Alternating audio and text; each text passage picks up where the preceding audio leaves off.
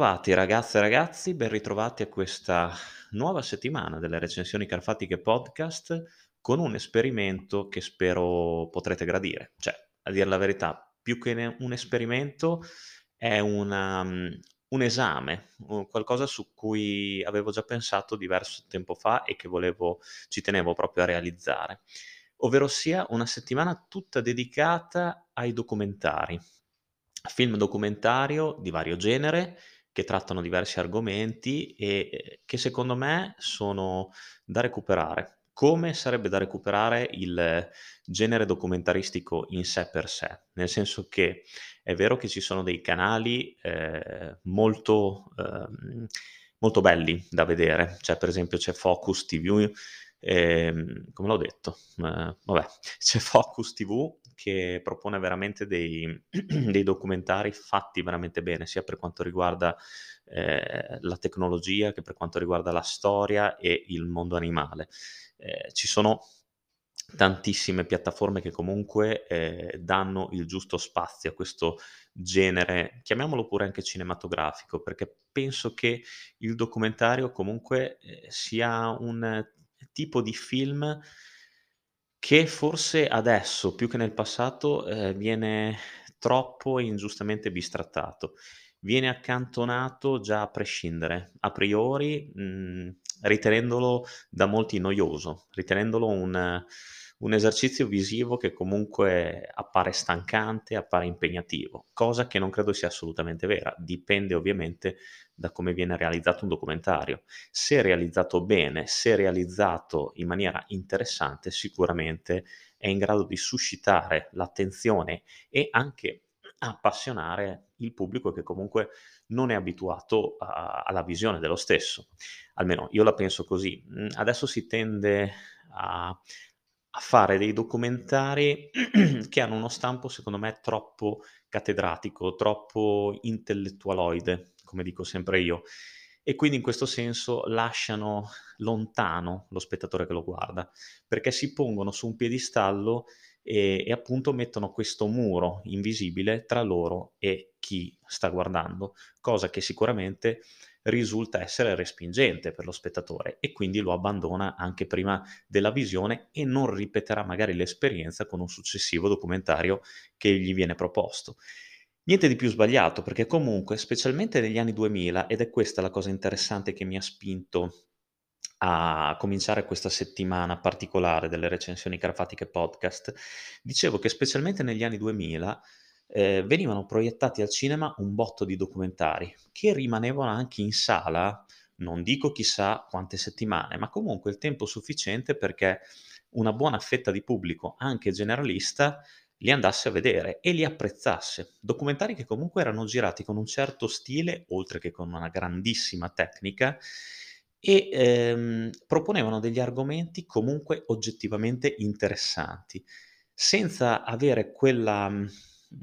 quella spocchia diciamo, quella prosopopea che tendo a vedere nei prodotti documentaristici attuali. E quindi, ehm, il successo nei primi anni 2000 dei documentari era sconfinato. Basti pensare a tutti quelli che ha girato Michael Moore, ehm, a quelli per esempio a quello girato da Werner Herzog, Grizzly Man, bellissimo, che sarà presente in questa settimana. Insomma, tutta questa introduzione per dirvi che mentre al giorno d'oggi i documentari sono eventi speciali relegati a due o tre giorni di sala cinematografica e non li va a vedere praticamente nessuno, una volta erano un genere che aveva eh, la sua importanza. Ce l'ha ancora, ma sicuramente tanti di questi lavori non vengono neanche eh, portati o importati qui nel nostro paese se volete, tocca andarli a recuperare molto spesso sottotitolati in italiano, magari usufruendo dello streaming illegale e questa è una cosa che mi dispiace molto. Quindi questa settimana viene proposta anche dal sottoscritto per invogliarvi non soltanto a recuperare i documentari del passato, ormai si parla di una ventina di anni fa, alcuni titoli importanti che ho avuto la fortuna di vedere e che appartengono anche alla mia collezione personale e spesso e volentieri, se ne ho l'opportunità, li riguardo anche per apprezzarli ulteriormente e per coglierne magari degli aspetti che mi sono sfuggiti alla prima visione. E, ehm, faccio anche questa settimana di ehm, dedicata ai documentari anche per, ehm, cercare di valorizzare questo genere che un po' è stato dimenticato e che, come ho detto prima, viene anche bistrattato perché è definito erroneamente noioso. Comunque, andando a partire con, il, con la prima opera, eh, con la prima puntata, il primo appuntamento dedicato ai documentari, eh, partiamo subito con il mondo della natura e degli animali, ma è un mondo un po' particolare, ovvero sia, ce lo dice il titolo stesso di quest'opera, realizzata nel 1996, e tenete bene a mente questa data, ed è Microcosmos, il popolo dell'erba, diretto, eh, adesso sicuramente mi impappinerò con i nomi perché sono difficili, francesi e difficili. Allora, i registi sono due, presumo che siano una coppia, Claude Nunzeni e Marie Perrenot. Oh, l'ho detto anche abbastanza bene. Quando facevo le prove mi impappinavo e mi bloccavo continuamente. Dai, non so se l'ho pronunciato bene, però se non altro non mi sono bloccato. Allora, Microcosmos, il popolo dell'erba, è un film eh, che sicuramente gli appassionati del genere naturalistico conosceranno già. In tanti, magari chi ha la mia età, chi è un po' più adulto o magari anche chi è un po' più giovane l'ha visto e, e l'ha apprezzato. Io ebbi la fortuna di vederlo in sala al Capitol di Bologna e rimasi incuriosito dalla locandina eh, nelle, nella quale appunto svettava questo bruco bellissimo dai colori brillanti, eh, intensi, vividi che sembrava appunto guardare lo spettatore e invitarlo alla visione di, del suo mondo. Un eh, microcosmo appunto in tutto e per tutto, un universo che si trova proprio sotto di noi, eh, nell'erba, nei prati, nei giardini, popolato da tutte quelle piccole milioni di creature che spesso e volentieri guardiamo quasi con eh, repulsione e schifezza. Oddio un insetto, schiaccialo, uccidilo. Invece questo documentario ci porta a scoprire le meraviglie di questo microcosmo. E ehm, seguiamo appunto la vita di tanti di questi piccoli insetti dalla loro genesi alle difficoltà più insormontabili per cercare di arrivare anche vivi fino al giorno dopo, per cercare di procacciarsi il cibo. Assistiamo alle meraviglie della natura in generale, eh, nascosta tra gli steli d'erba che appaiono giganteschi, nascosta tra i fiori che sembrano mastodontici e che sono invece sostentamento, sono eh, l'universo appunto per gli insetti che popolano queste, queste terre. E ci sono delle scene, ragazzi, che sono fantastiche. Mm, prima vi ho ricordato la data di realizzazione, il 1996.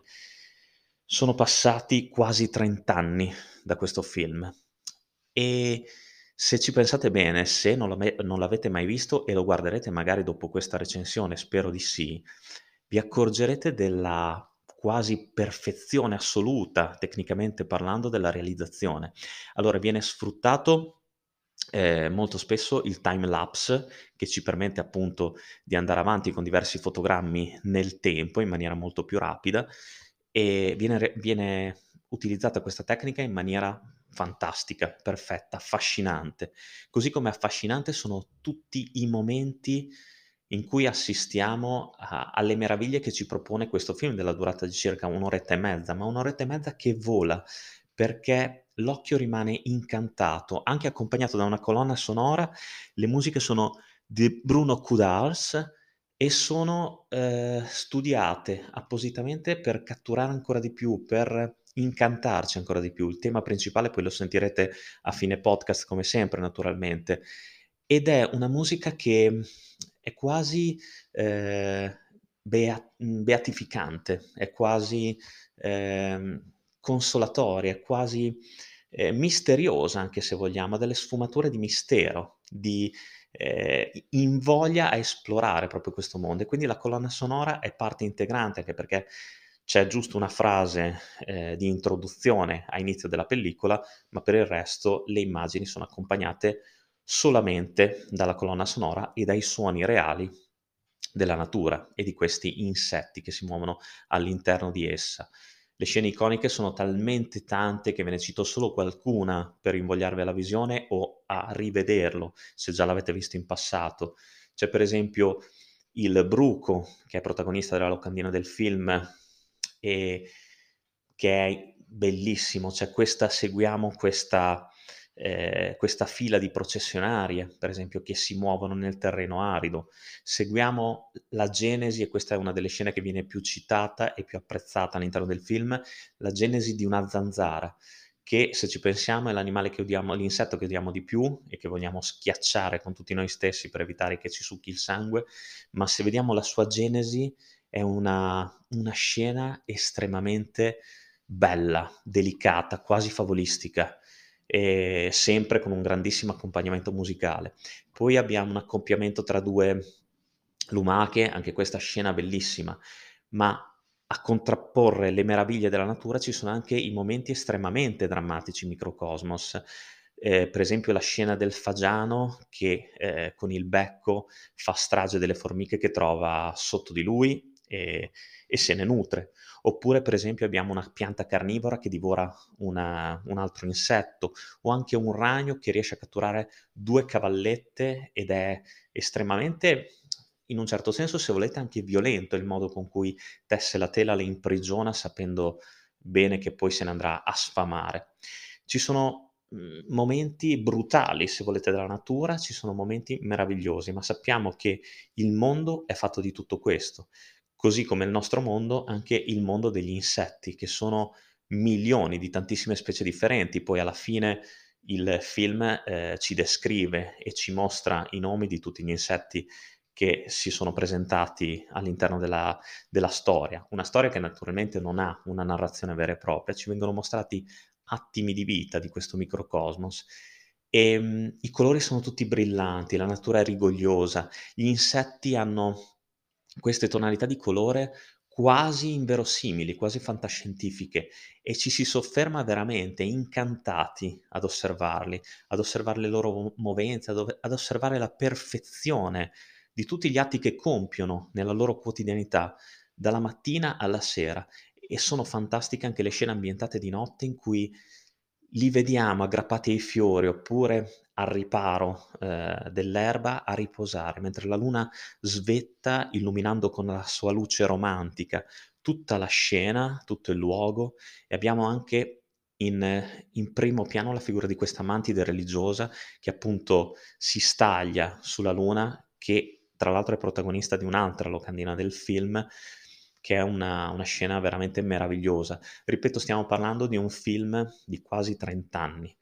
e pensare che anche all'epoca c'erano questi mezzi, beh, sicuramente possono dare dei punti anche alle tecnologie che privilegiano il computer che sono utilizzate anche adesso. Questo è un documentario di estremo realismo, estremamente puro, estremamente, ehm, sincero se vogliamo, ed è un documentario che se non avete mai visto veramente vi consiglio di vedere. Ehm, c'è anche la scena bellissima del temporale che si abbatte sugli insetti e devono trovare tutti riparo, le difficoltà, quasi si evince, quasi viene trasmessa la paura che hanno questi insetti, ehm, colpiti da queste gocce che per loro sono enormi, che minacciano di affogarli. Un film veramente fantastico, un primo documentario che mi sentivo di consigliarvi perché è veramente incantevole. Questo credo che sia l'aggettivo più giusto per descrivere Microcosmos, il popolo dell'erba. Veramente un prodotto realizzato con grande passione, con grande sincerità,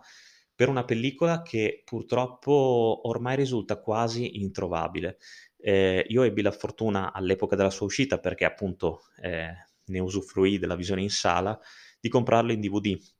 Ne fecero più avanti una versione rimasterizzata che purtroppo adesso credo che sia reperi irreperibile anche su Amazon, oppure ne trovate qualche copia ma a prezzi veramente elevati. Però, mhmm, è un film che vale la pena avere nella propria collezione, perché rappresenta forse un documentario,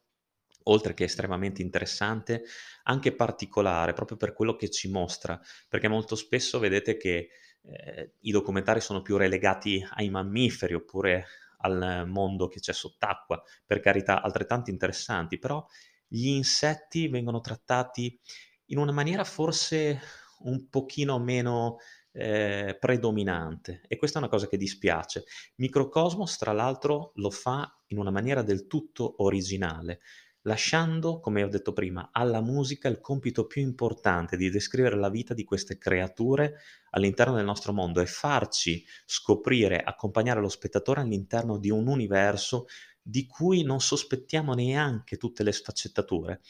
Questo ci porta a dare una sbirciatina a questo film, ma sicuramente non è la completezza del mondo. Mi sarei aspettato anche un seguito, ma qui diciamo che abbiamo già una visione sufficiente di questo microcosmos e il fatto che manchi la voce narrante ad accompagnarci nelle immagini sicuramente è un punto di forza. Quindi, ripeto, ve lo consiglio, spero di avervi convinto, spero che riuscite, riuscirete a trovarlo. Attualmente penso che non sia neanche presente su nessuna delle piattaforme streaming conosciute, però fatemi sapere se mi sto sbagliando. Io vi do l'appuntamento alla prossima puntata vi ricordo che eh, per questa settimana le puntate saranno a cadenza giornaliera, quindi una recensione podcast su un documentario diverso tutti i giorni. Fino a venerdì o sabato devo ancora decidere,